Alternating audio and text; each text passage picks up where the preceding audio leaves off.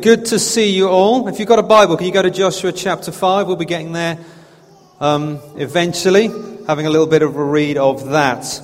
But before we get into that, I hope you guys have had a good half term break. Those of you who had it, maybe get a little bit of a rest. Um, my boys were off.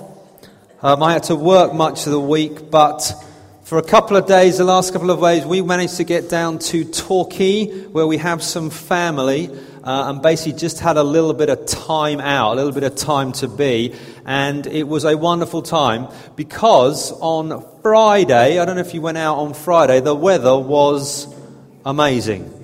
And we were down in Torquay, and because we're down there by the coast, the boys love going to the beach. We're always taking the beach. We arrived Thursday evening, went straight down there um, then we had some time just looking in the rock pools and just having fun. Then we were going to go out all day on the, the Friday thinking, well, what's going to happen? And because the weather was so amazing, we just got to go down there and chill out. And it was like t shirt weather on the beach in October. It was actually better weather, um, family were down there were saying, than in August the irony of it. So we spent all day on the beach. The kids went in the sea uh, and they skimmed stones, built sandcastles, had all that kind of fun. We had an ice cream. We played in the park by it. And we just had a bit of time just to chill out and to be as a family. Because life, I don't know about you, there's always stuff pressing in on life. There's always more jobs to do, more things to be done. And when you're at home, you can kind of find that everything's going away. So when we got to go away, spent a couple of days away, we got to have that time to chill out. And as we were coming back in the car on the way home, Mel and I were talking to each other, and one of the things was saying, it's good to just be. It's just good just to have those times, just to be, be as a family, have a break, chill out. Um, away from things before you kind of life hits you and you get back on doing it. And what we're looking at today is a similar idea from the book of Joshua. The message is titled It's Good to Be and we're looking at Joshua chapter 5, where this kind of thing happens with the people of God. Now, we've been preaching through the book of Joshua for a number of weeks now, and we've basically reached the end. By the end of this, we'll reach the end of chapter 5. And if you've been with us that whole time and you've been keeping up with what we're doing, the first five books of uh, first five chapters sorry of the book of joshua are what commentators theologians who studied it say call the preparation phase because the book of Joshua is all about the people of God inheriting the promises that were given hundreds and hundreds of years before to, um, before to Abraham. And now his descendants have grown into this nation, and God promised him that they would have a land that there was their own. And the book of Joshua is about them taking that land and inheriting that land. And we're five chapters in, and basically they haven't done anything in terms of taking the land. All they've done, we found out last week, is they've crossed a river and then they're now in the land. And this is what's going to, and so by the end of chapter 5, we're going to actually finish this preparation stage. And then chapter 6, when they hit Jericho, that Matt's going to handle next week, is when actually the inheritance comes on proper. So we've been in this sort of prep phase for the people of God. Began in chapter 1. God came to Joshua, who was the leader, who the book is named after, and he said to him, Okay, right, go, get ready to take the people in the land. And he gave him some very serious charge. He says, he says, Be strong and courageous. What was the context of that? It was be strong, courageous in following what God had said, in obeying his commands. Because it's not always easy to obey what God has said. It can seem countercultural. It can just be hard. It can fly in the face of what's, what's happening. It means you've got to trust God, put faith in him. But he said, do that. And then we saw with the people of God, it was important that they had the presence of God with it. They were obedient to God. They were unified as one people under God. They were His people. We saw in chapter 2 when the spies went into the land to check it out, do a bit of recon. They met this lady Rahab, who then confessed that she was a follower of the God of Israel as well. She'd heard about what God had done, heard about his mighty works in taking the people out of Egypt and, and parting the Red Sea and all these other things. And she was, and the, the spies returned encouraged. Man, God's doing something in the land amongst these people. She also told them that all the other people who were, who were rebelling against God were afraid of God's people coming into the land.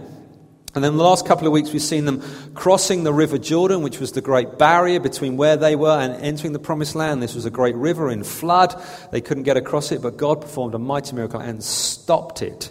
And so, possibly upwards of a million people crossed over that river into the promised land, ready to take what God had called them to. And we looked at the whole idea of remembering last week, and we shared bread and wine together. So, this now brings us to chapter 5. Hopefully, you've managed to find it in your Bible.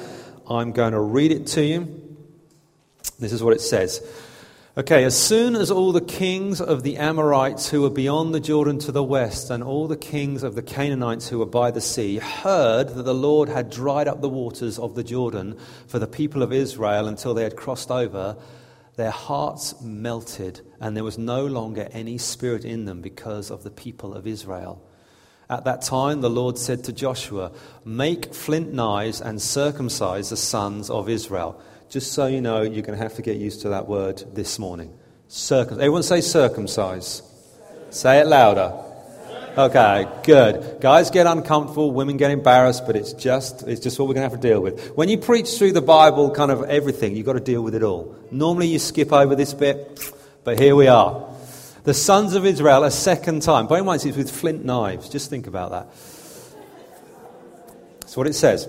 So Joshua made flint knives and circumcised the sons of Israel at Gibeath Haaraloth. And this is the reason why Joshua circumcised them. All the males of the people who came out of Egypt, all the men of war, had died in the wilderness on the way after they'd come out of Egypt. Though all the people who came out had been circumcised, yet all the people who were born on the way in the wilderness after they had come out of Egypt had not been circumcised. For the people of Israel walked 40 years in the wilderness until all the nation, the men of war who came out of Egypt, perished, because they did not obey the voice of the Lord. The Lord swore to them they would, he would not let them see the land that the Lord had sworn to their fathers to give us, a land flowing with milk and honey. So it was their children whom he raised up in their place that Joshua circumcised, for they were uncircumcised, because they had not been circumcised along the way. When the circumcising, told you it came up a lot, didn't it? Of the whole nation was finished, they, they remained in their places in the camp until they were healed. And the Lord said to Joshua, Today I have rolled away the reproach of Egypt from you. And so the name of that place is called Gilgal to this day. While the people of Israel were encamped at Gilgal, they kept the Passover on the 14th day of the month in the evening on the plains of Jericho. And the day after the Passover, on that very day, they ate of the produce of the land, unleavened cakes and parched grain. And the manna ceased the day after they ate of the produce of the land. And there was no longer manna for the people of Israel. And they ate of the fruit of the land of Canaan that year. Then Joshua was by Jericho. He lifted up his eyes and looked, and behold, a man was standing before him with his drawn sword in his hand. And Joshua went to him and said to him, Are you for us or for our adversaries? And he said, No, but I am the commander of the army of the Lord. Now I have come. And Joshua fell on his face to the earth and worshipped and said to him, What does my Lord say to his servant? And the commander of the Lord's army said to Joshua, Take off your sandals from your feet for the place where you are standing is holy. And Joshua did so. All right, let's have a look at this. Four things we're going to go through. We're going to go through context, we're going to do circumcision and Passover, and then we're going to look at this stranger at the end of the chapter. Big idea for this morning is our being comes from before our doing. Our being becomes before our doing. All right, context of what's going to happen. First thing, they'd crossed the Jordan the people of God, all the armies, the men ready for battle, plus the women and children. So they were quite an intimidating force. God had dried up the river in a breathtaking miracle so they could cross over and then brought it down. And so they were now ready to take the land. They were in it, the land was before them. And they were like, right, let's go to work. And it says that their enemies who were in the land, it says their hearts melted. They were melting before them. They were afraid of Israel and Israel's God. They were terrified about what's going to happen. Now, if you're a military commander and you've got your armies ready, you're about to engage in battle, and your enemy are terrified of you, what do you do? You attack them. You go after them. You say, let's press our advantage. Let's make this happen. They're on the run. They're going to, you know, all we have to do is blow our trumpets march out. They're probably just going to turn and leg it. We're going to be able to take this land. It's going to be straightforward. There's not going to be a problem. But what happens to the people of God? what does God say to them? He says, Stop. He says, Wait. He says, There's things I need you to do. But God, if you haven't, a, God, they're, they're running, they're afraid. Let's go, let's take the battle to them. We're going to win. This will be a walkover. And God says, No, it's time to stop. Because God is more concerned with who we are than what we do. He's more concerned with our being than our doing. And what God wants his people to be is prepared for what comes ahead. He wants his people to be right with him. Battles are important they will come. For sure, we read the rest of Joshua, we know what's coming, but actually, God is more concerned that they are obedient to his command, which he gave right back in Joshua in chapter 1. Obey my command, be strong, courageous in obeying the word of the law, and be ready for what is coming up. And they need to be spiritually prepared for the battles that lie ahead. And there's three sort of episodes in this chapter that we're going to look at that God deals with his people on. And the first one is this issue of circumcision. Everyone say circumcision. Okay. Now, circumcision, first thing he does is he commands, verses 2 and 3, he gives a command to Joshua. And if we go back to the original covenant he had with Abraham, because where, when we go, we've got Abraham, and God spoke to Abraham, in Genesis chapter 12, and he said, I'm going to make your descendants numerous, and I'm going to give you this land that you're now in. That's what's going to happen. And then Abraham has a son, Isaac. He has a son, Jacob, who has 12 sons that go down. That's kind of the end of Genesis. Go down to Egypt. Egypt uh, in Egypt, they multiply into this great nation. Uh, the Pharaoh presses them as slaves. So they live in slavery for years and years and years.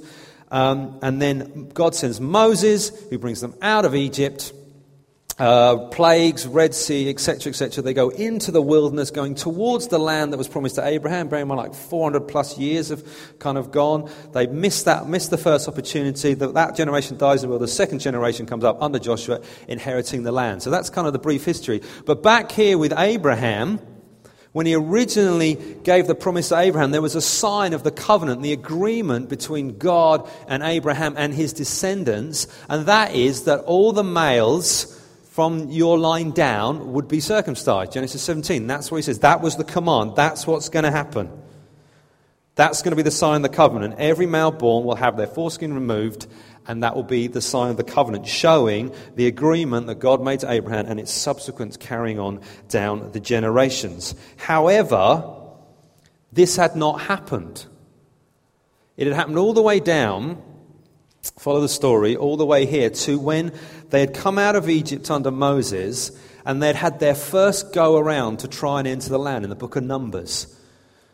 Moses sent out spies. We've seen it kind of repeated with Joshua. The spies went out into the land. There were 12 of them representing the 12 tribes. They came back Ten of them said, in fact, they all said the land's amazing, really good, but ten of them said there's no way we can take it because the people in the land are too big, too strong, we can't do it. Two of the spies actually did say it. One of them was Joshua, ironically, and one of them was his buddy Caleb, and we'll get to him. But that's what they said. But the, the people believed the ten. And basically, they rebelled against God and didn't believe God. God's saying, I want you to go in, I want you to take the land. But the people of God says, no, we can't do it. We can't do it. And they rebelled against God. And under God's judgment, they said, Fine, you'll never get the land. You're going to wander in the wilderness till you're all dead, you've all died out, and a new generation has come up, and I will take them into the land, which is the one we're reading about. This is the new generation. However, somewhere at that point, the rebellion of God's people against God's command, they haven't been following this rule. So all those who were circumcised, who came out of Egypt, dead, the new generations come up because of their rebellious parents had not been circumcised. So they're coming into the promised land and they're about to say, okay, we're going to go get them. And God's like, whoa, you still haven't fulfilled all the kind of the obligations of the covenant. And he says, Joshua, okay, we've got to make this right. You've got to sort this out. There's something not right about the people. We need to sort it. And so what does he say? He says, right, you've got to circumcise them all. All the men I don't know how many that number is, but just think about it. That's a lot of guys. From the youngest to the oldest, do it. And it says there was a place called, there's a funny word there, um, Giberith Haraloth. Um, I can't remember which verse is that in. That's in verse 3. Do you know what that means? Hill or foreskins? You're welcome. It is gross, isn't it? Just think about that. Hill. Hill. Just do the mass. Let, let your mind run over that biblical image. And let's see if that comes up in worship later. But that's, that's what they called it. the cloaks are shifting uncomfortably. Yes, this is what's in the Bible. But that's what, so God says to them, right, you've got to sort this out. You've got to make this right. And he gives this command to Joshua. Joshua does it. There's then a brief explanation, which I've just said to you about why that's happened, kind of the rebellion of the people. And then at the end of that kind of section, as it concludes it up, verses 8 and 9, it says a couple of things which are interesting. It says after this had happened, they had to have time to heal. Obviously, flint knives, heal the foreskins, do the mass. There's some healing that goes on. So just pick, put all the picture together. Cross the Jordan. Men of war. We're ready to go into the battle. The enemy are terrified. They're like, they're melting away. And Rahab said that in chapter 2, didn't she? She described it. The hearts are melting. You know, they've heard about you. They're terrified. The author says it there. The men are coming out of the battle. And what's the first thing God says to do, Joshua? Make all the fighting men useless. You go out and fight after you've had a flint knife in somewhere really sensitive, and there's now a hill of evidence to show that that's happened basically, they have, he has basically destroyed his military capability in an instant. If the enemy attacks, they are vulnerable and they will be wiped out. They just cannot defend themselves. So, in obeying the commands of God, they have made themselves weak and vulnerable. That's what God has asked them to do. Joshua obeyed. And so they need to have a period of time to heal in what they're doing. And then it says at the end there, it says, their reproach or their shame has now been rolled away. What does that mean? And it says the place is now called Gilgal, and Gilgal just means that it sounds like this word to roll away uh, in the Hebrew language. And what's the point of that? And it was actually is because the shame that they would have been under was the shame um, twofold. One, because of the evidence of their rebellion against God, because they hadn't followed the commands of the covenant. So there had been a sense of rebellion. So God has taken that shame away by dealing with it. There's also a shame that would have come from the outside in terms of nations like Egypt and others who would have kind of almost laughed and mocked at them. Your God took you out of Egypt with all these, and now you're just wandering in the desert, dying out. You know, it's a, imagine that 40 years just wandering around, and everyone had been laughing and thinking, that's what your God can do? Really? Did all those great works, and now he's just got you aimlessly. Is the sat nav broken? You, know, you can imagine the memes coming up on the internet about, these, uh, about the people of God. They're useless. God doesn't even know where they're going. You, you lost? Do you know where the promised land is? He told you you can go there, actually, but you can't. And so there would have been a shame on God's people, actually, of actually, your God can't even fulfill his promises to you. What kind of God is that? But now they're in the land, and that shame has been taken away. The next thing we come to is the Passover. Now, we hinted at this last week when we looked at the chapter, and it talked about them entering the, um, the promised land on the 10th day of the month. 10th day, I think it was the first month, and that was when the Passover lamb was selected. And the Passover had been, that, um, had been instituted in Egypt when they were slaves. It was the, the final plague that God sent, the death of the firstborn, because Pharaoh wouldn't release the people. And Moses went to the people and he said, Right, this is what we've got to do. We select a lamb, you take it in, this lamb without spotless and blemish, and then the lamb is then sacrificed, blood is put on the doorpost and the lintel, and God says, I will pass over you. And when that has happened, then you are free, you, you go, you are released from slavery. It'll be that moment of redemption for the people of God. And they were to be ready to move when that happened. And so the Passover is now being celebrated in the land. And they were very keen to follow the law. So the 10th day, it's mentioned they'd have selected on the 14th day. They would have taken the lamb, sacrificed it, and the text makes it clear they, they're very careful to observe what's happening, to observe the, the law and do it properly by God's command. So they were observing the Passover, and it would have been their first one in the new kind of in the land um, that, that God had provided for. And the emphasis here is on God's provision. I think it turns up three times in verses 11 and 12. There's a repetition that God provided for them. This was a hugely significant turning point for the nation of Israel in the sense that they'd crossed over into the land. They'd been eating manna in the wilderness for 40 years, the same thing Every day, God miraculously provided for that every day, and then it was twice as much on the day before the Sabbath, so they could collect it and they could eat some the next day on the Sabbath and have to work. But that was just repeated week after week after week. That's what they have. They suddenly enter the new, the land that God has promised for you, and it ends. They now have provision for land. It says they eat of the produce of the land of their inheritance. So for the first time, they probably weren't complaining about food that day. You know, about, oh, same old, same old. No, it was they got to eat of the land. The manna, it says, stopped. It would have been an incredible, joyous time of salvation. Because the Passover, the first Passover was their release from slavery. This Passover would have been the inheritance that that would have uh, kind of led them to with the intervening period. So they were now in the land, they'd got the provision, they could eat of the land that God had promised them, they were now enjoying it, and their wilderness years were over. Their wilderness years were behind them. God said, actually, you can eat of the produce of the land I've given you. So it was an incredible time of celebration. They had a new diet that reflected this new land, and it would have been a wonderful time for them. And then the final thing there they have um, the, a stranger turns up. A stranger turns up. And so, what happens here? So we've had the circumcision, they've got themselves right with God, they've had a moment to pause, to celebrate God's provision, miraculous um, escape from Egypt, provision in the wilderness, entry to the promised land. And then it, the, the tension switches from the people down to Joshua. Now, Joshua is kind of right, okay, we've got ourselves right with God. We celebrate the Passover. Is it time now to take the, the city, take the, which Jericho is the first obstacle? Is it ready to take the land? And it says he's out there having a look around, maybe a scout, maybe just eyeing up the land. This is what's coming up. And it says he meets someone. He meets someone there. And in my translation, it uses this word behold. They're trying to get this kind of sudden appearance. The idea of he's out there looking, not expecting anything, and then whammo, a stranger appears. And this stranger is intimidating because he has a drawn sword.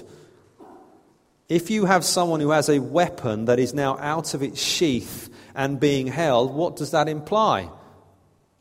They're ready to fight. They're ready to do battle. They're ready to kind of attack something. So Joshua meets this character and he's got a drawn sword. And we find this image of Someone with a drawn sword is an image actually of God's judgment. We find it in Numbers 22 with the false prophet Balaam, um, who was trying to curse God's people, and he met an angel with a drawn sword. We find it later in 1 Chronicles 21, where David um, had sinned against God, and this idea of God's, he was under God's judgment, and the people of Israel were under God's judgment. And so there is a sense of there's, there's someone there ready for battle, and it's a symbol of judgment, and it suddenly just appeared, and Joshua just sees him, and you can imagine the situation, what's running through Joshua's mind was like, uh oh, which way is this going to go? And so he asks, I think, quite a fair question Are you for us or are you for them? Basically saying, Whose side are you on? Because you're ready to, you know, you're ready to throw down. Well, which side are you on? And then the stranger answers somewhat maddeningly, No, which is really unhelpful. Whose side are you on? He just says, No. Okay, not very helpful, but there you go. But instead, for the stranger, that wasn't the right question. It wasn't even an important question. I guess the, from the stranger's point of view, the question is, Who are you?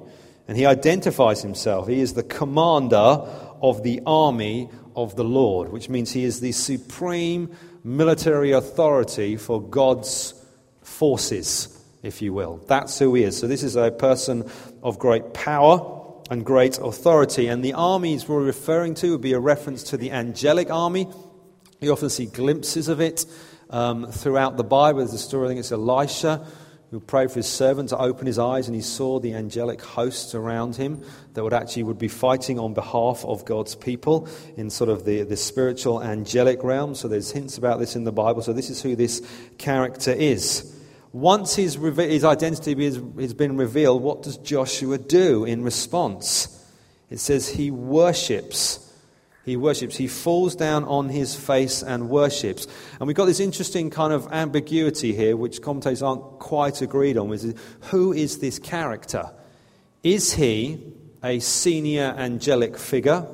Archangel, kind of, that's some mentioned, those kind of things. Or is this the pre incarnate Christ, the second member of the Trinity. Before he was born of a virgin, and we know him as Jesus, Is this the second member of the Trinity, God Himself appearing to Joshua? And there's kind of evidence sort of both ways. One of them says because Joshua worshipped, it must be Jesus. It must be that appearance of that kind of divine figure that has come to talk to him. And, and we've seen that previously in part of the Old Testament when God Himself turns up and talks to people. The other side would say, actually, no, it's probably a supreme angelic figure um, that is just delivering a message because when Joshua calls him, he calls him Lord, but he uses a general title, not a specific title for God's name. So maybe it's not that. The point, I think, I think for us is, is Joshua's response. He shows great humility before God, he recognizes the authority over him. Bearing in mind, Joshua is the leader of God's people. He is the supreme leader of God's people. He is God's chosen one. Yet when he has a divine encounter, he falls on his face and he recognizes himself. Well, how does Joshua call himself in this situation? He describes him as a servant. I'm the servant. You're the Lord. I'm the servant. His huge humility there. So when he's kind of exposed, when he sees this, his response from the encounter is to fall on his face and worship God because he recognizes his position in the grand scheme of things and he calls himself a servant and he refers to this messenger whoever it was as lord and recognizes whether it's him himself god or it's been sent on behalf of god he recognizes who's in charge. And then what does the, um, the commander of the lord's army say to him? He says take off your sandals for the place where you're standing is holy. By implication he's basically saying kind of we I am on your side in essence, even though that's not it's a bit of a crude way of putting it, answering Joshua's original question kind of obliquely there. But actually, it's more about the encounter with holiness, and it's more about that he has met kind of the living God. And interestingly, it echoes Moses' experience at the burning bush, where he heard God speak and the voice said, Take off your sandals, you're standing on holy ground. He's had an encounter with holiness, he's had an encounter with the living God. And again, the author has been keen to make us know that Joshua is the successor to Moses and he walks in the same line and has similar experiences, parting the waters, now an experience of God, holiness, and those kind of things. And so it's the affirmation that on the eve of battle, Joshua is the right man for the job and he's the one God has chosen to lead his people. And so, what we got there is we kind of got the, the end of the first section of the book of Joshua, the first five chapters. And there's a bunch of things we can just kind of pull out to remind us what's happened. We know that very much God is with his people. From all five chapters, we the presence of God, leading his people, guiding his people, speaking to them. We know they have a leader who can take them into the promised land. Joshua is a worthy successor to Moses. He is the right guy, God's chosen man. He is obedient to God's call. He leads his people well. We've seen that they are very much, when they obey the commands of God, that God gives them, good things happen. They're obedient people, God blesses them, great miracles are performed in His name. And they are, they are also careful to make sure that they are prepared for what comes in there. Again, sorting out areas of holiness and the like in what we've just read in this passage. So everything is set for what comes next, which is the, the Battle of Jericho and one of the most kind of famous books, uh, famous sort of stories, sorry, in the book of Joshua. So let's pull out a few things for us for now from what we've learnt today and how we kind of engage with God. And there's three things I just want to talk about um, with us today, this whole thing about being before doing. The first one, be right with God. Be right with God. It always starts here that as a people, we need to be right with God. We love to have our own th- way of doing things, own way of living our life, but actually, ultimately, it's all about turning to Jesus and following with Him. And that's what happened with Israel. They'd crossed the Red Sea, they'd God, seen God doing mighty things, they were ready to go. But God says, actually, whoa, you've got some stuff to sort out. There's some baggage from your past that you're carrying into the future, and I want it dealt with. The way we'd use that now, the language we'd probably use would be something like repentance. You need to turn away from what you're doing and come follow me, follow my commands. And for them, that was the area of circumcision. You need to be made holy. You need to repent of the sin, the rebellion that you've had in your life, and you need now to be made right with me. And this is what it boils down to for us as believers. This is the essence of the gospel. This is the essence of the good news. This is what it means to become a Christian that we need to be right with God. The story, the big kind of story of the Bible is that we were created God made us, and we had perfect relationship with Him, and everything was good. Have Adam and Eve, everything was right, but they rebelled against God. They said, well, "We want to be in charge. We want to go our own way." Everything gets suddenly gets broken. Man's relationship with God, man's relationship with one another, man's relationship with creation. Everything is smashed. God then sets about a rescue plan, and He says, "I'm going to do something about it." And he takes Abraham, and we have the people of God, and then the prophets say someone else is going to come. And we can Jesus come, and he proclaims the good news, and he brings in the kingdom, and he dies on a cross in our place for our sins. Never done anything wrong. He then rises from death bodily. He ascends to the Father. He then sends the Holy Spirit on the church says, Go and tell everybody this great news. And what it means to be a Christian is to turn away from our old way of life, that repent, put our faith and trust in Jesus, acknowledge that we're a rebel, acknowledge that we've done things wrong, acknowledge we've done things there are good things we should have done that we haven't even done, all that kind of thing, and follow Jesus all the days of our lives. And that's what we're called to do. That's what it means to be right with God. And this is not based on ourselves. That's the important thing. It's not based on what we've done. It doesn't mean that we're good, we're smart, we've read our Bible, we've been to the right things, we go to church. It just means that by God's grace, His undeserved mercy, that we can come to know Him. And that's what it means to get right with God. And we do that when we become a Christian. That's kind of the initial, but actually, that then becomes a pattern of lifestyle. That's something we need to do all day, every day, continually making sure we're right with God. Enjoying what He's done for us. We've been made righteous, we've been made holy, the Bible says, as believers, but actually, still, we get things wrong. Still, we make mistakes. Still, we need to sort stuff out. Still, we need to seek forgiveness. We need to repent of bitterness and attitudes and actions and all these things in our lives. We need to get them right before God.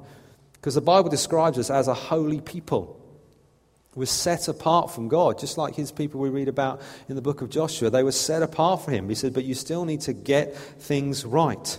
And we need to make a regular habit of repenting of the things we've done wrong. The Bible just calls that sin. Depending of those things when we've rebelled against God, gone our own way, not followed him, and done that. And here's the reality from the story. What does that actually mean? Well, if we remember that, that first section of the story, the bit on circumcision, the Bible talks about a circumcision of heart. That's why we don't follow that practice now. But we have a circumcision of heart where we repent in our heart. But actually, doing that can be painful. Doing that means being weak and vulnerable, just like the men in the story. It's a hard thing. It's not an easy thing to acknowledge our weakness before God. It's not an easy thing to eh, confess our sin and say, well, I've done this wrong. I thought like this. I acted like this. But actually, that is what God is calling us to you to do. And my question to you, my challenge to you guys today is what is God asked of you? What does God ask you to do? Is, it is there an area of your life that you need to get sorted out? Is there an area of your life you need to bring into alignment with what God has said, with what God's commanded? Doing so will make you weak and vulnerable, and it can be painful. But ultimately, out of it, there is an inherit, there's a land, if we use the image from the story, there's a land to inherit. And if they hadn't done that, it would have prevented them inheriting the land. Are there things you need to work out? Is there things He's asked you to do? Is there something He's called you to? Something He's asking you to get involved in, to start, to move into? Is there a call God's put on your life? Something He's asked you and said, I want you to do this, speak to that person, get involved in them, serve them. Fill in the blank. What is that? And are you doing it? Are you right with God in that, that area? Because ultimately, if we're not obeying what God's asking to do, we are in rebellion. That's simply what it is. And the story teaches us we are, need to be a people who are right with God. Ultimately, no, all that God asks us to do is for our good and His glory. I, I, imagine if someone was approaching me with a flint knife in my early 40s, oh, there would be a little bit of. But ultimately, what God asks for us will, will be for our good, even if it feels painful at the time. Even if it feels rough at the time, even if it hurts at the time, ultimately what comes out of it will be good for you and on for God's glory. Second thing, be right. First thing, be right with God. Second one, be still. Be still. Psalm 46:10 says, "Be still and know that I am God." Israel rested as a nation in plain sight of their enemy. the Jericho was there. They could see the city. They could see what was going on. God says, Stop, be still, celebrate the Passover, eat the food of the land. Just stop and be still and take a moment to kind of enjoy me and who I am. And we are to be a people who are still before God. And we take time to have that in the rhythms of our daily life. That we take moments where we just pause and rest. Like when I shared at the beginning about us going down to Torquay, we just had a little moment where we just stopped and we paused and kind of life just took a, took a moment and we just enjoyed family, we enjoyed one another, we enjoyed God, we enjoyed His creation. We just had those things. And we're to have that as part of our lifestyle, life cycle. Let me ask you this question. Biblically speaking, biblically speaking, what's the first day of the week? Sunday. Today. I know this because on all four Gospels it says, when the women were going to the tomb in the morning, it says, on the first day of the week, they went to the tomb of Jesus and they found it empty because he had risen. So, actually, our week as believers begins with rest, a day of rest. And we've got the old Jewish tradition was the Saturday, that was the Sabbath. That's why the women couldn't go. Jesus was executed on the Friday. They couldn't go on the Saturday, it was a Sabbath, day of rest. They went on the Sunday, it was their first, okay, we can go now.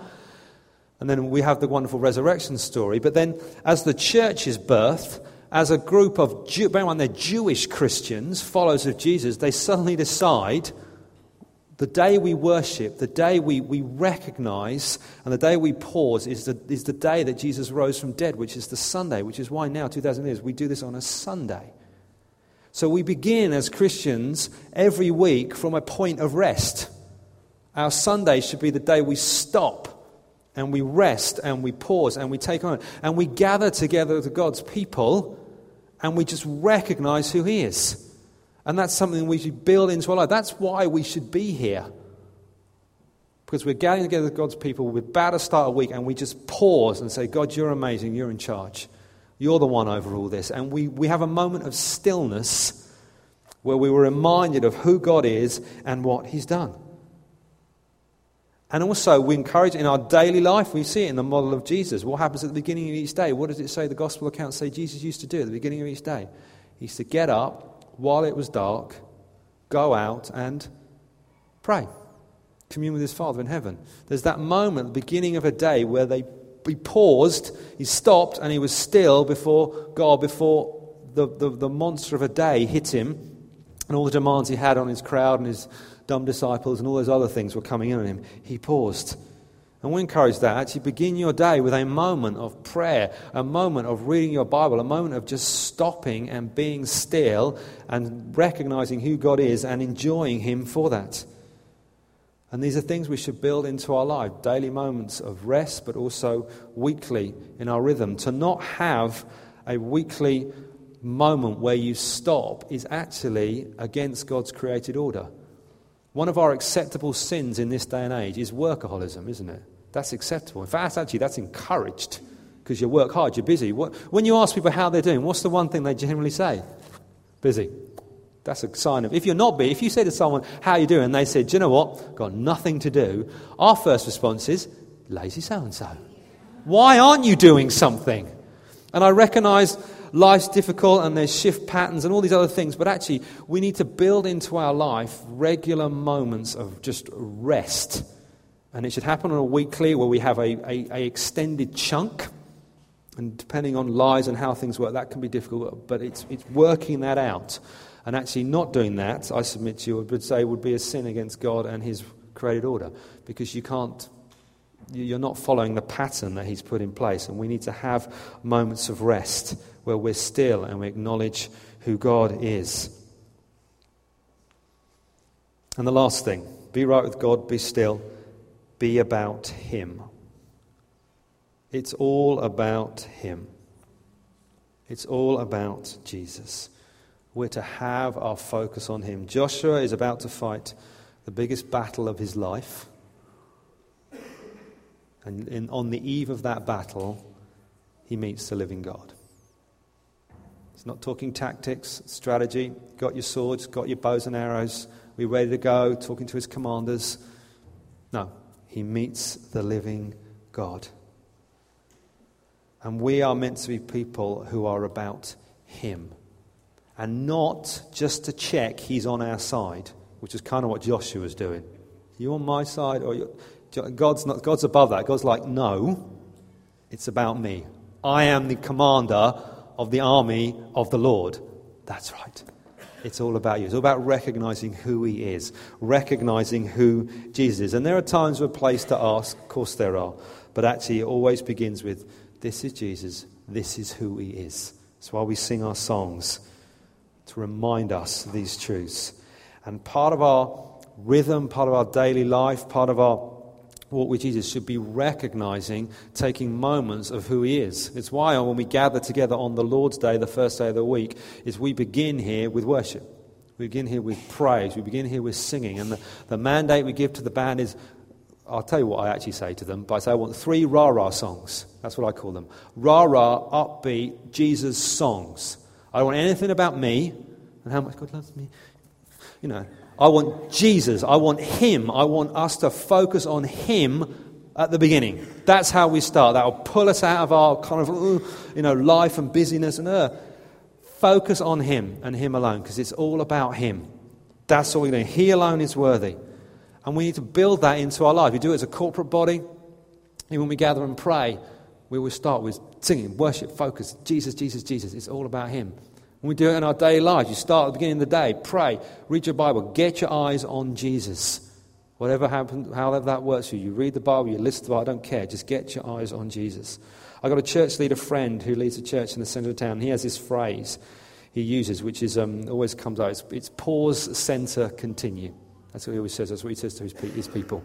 Pause, centre, continue. And that's what our life should be like. We should take moments where we pause, come back to the centre. Who's the centre? Not you. Yeah, good answer, Jesus. Not you is the answer. Not you. Jesus is the center. He's always the center. We don't have to make him the center, he just is. And we put our eyes on that, then we continue out into our day. And it's effectively, this is what's just happened in this passage. They've paused, found their center, Jesus, and then next thing will be the battles that they've got to fight in Jericho. And so, as God's people, we need to be right with Him. We need to be still before Him and we need to be about Him. Be about Him, be about His work, what He's called us to. Because once you've looked in His face, once you've met with Him, once you've encountered Him, then you can go about the business. We see that throughout Scripture. Joshua's about to do it. Met, met him, now I'm going to go and fight a battle. When Isaiah in Isaiah 6 met him, he met the living God high and lifted up. Then he said, Right, I'll go and proclaim the good news. Go and tell other people about me. That's what happens. When people meet Jesus, their lives are transformed and they want to go and do, serve Him, love Him, and show that love around.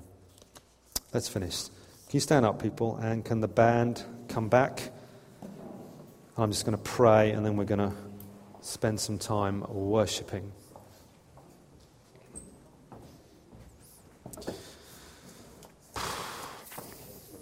I'm going back. Okay. All right, do you want to just close your eyes and let's just take a moment to be still before God.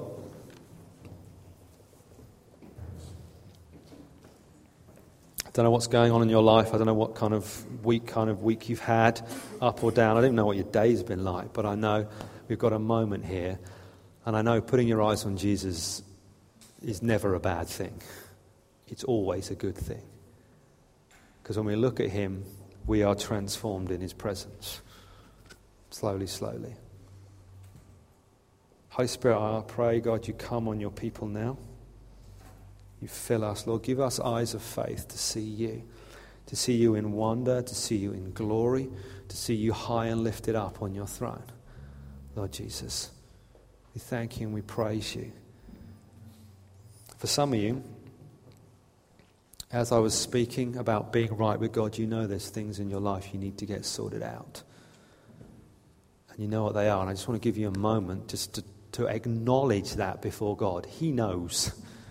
So it's no surprise, but our response is to just acknowledge that for Him and put your finger on it and say, This is what it is. this is the area I need to turn around from, repent. This is something I need to start doing or look into or, or push forward that I've ignored, I've put on the back burner.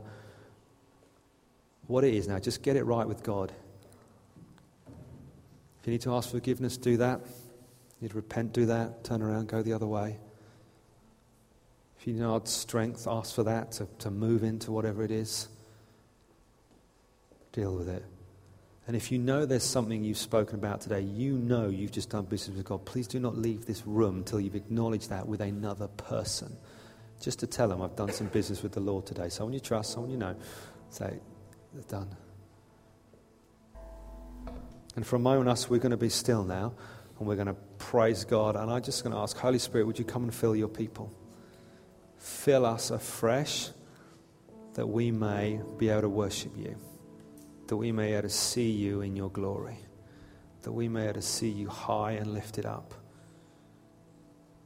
as the risen King, the one who saved us, the one who died in our place, the one who conquered death and conquered evil, and the one who rules and reigns victorious. The one is mighty and supreme.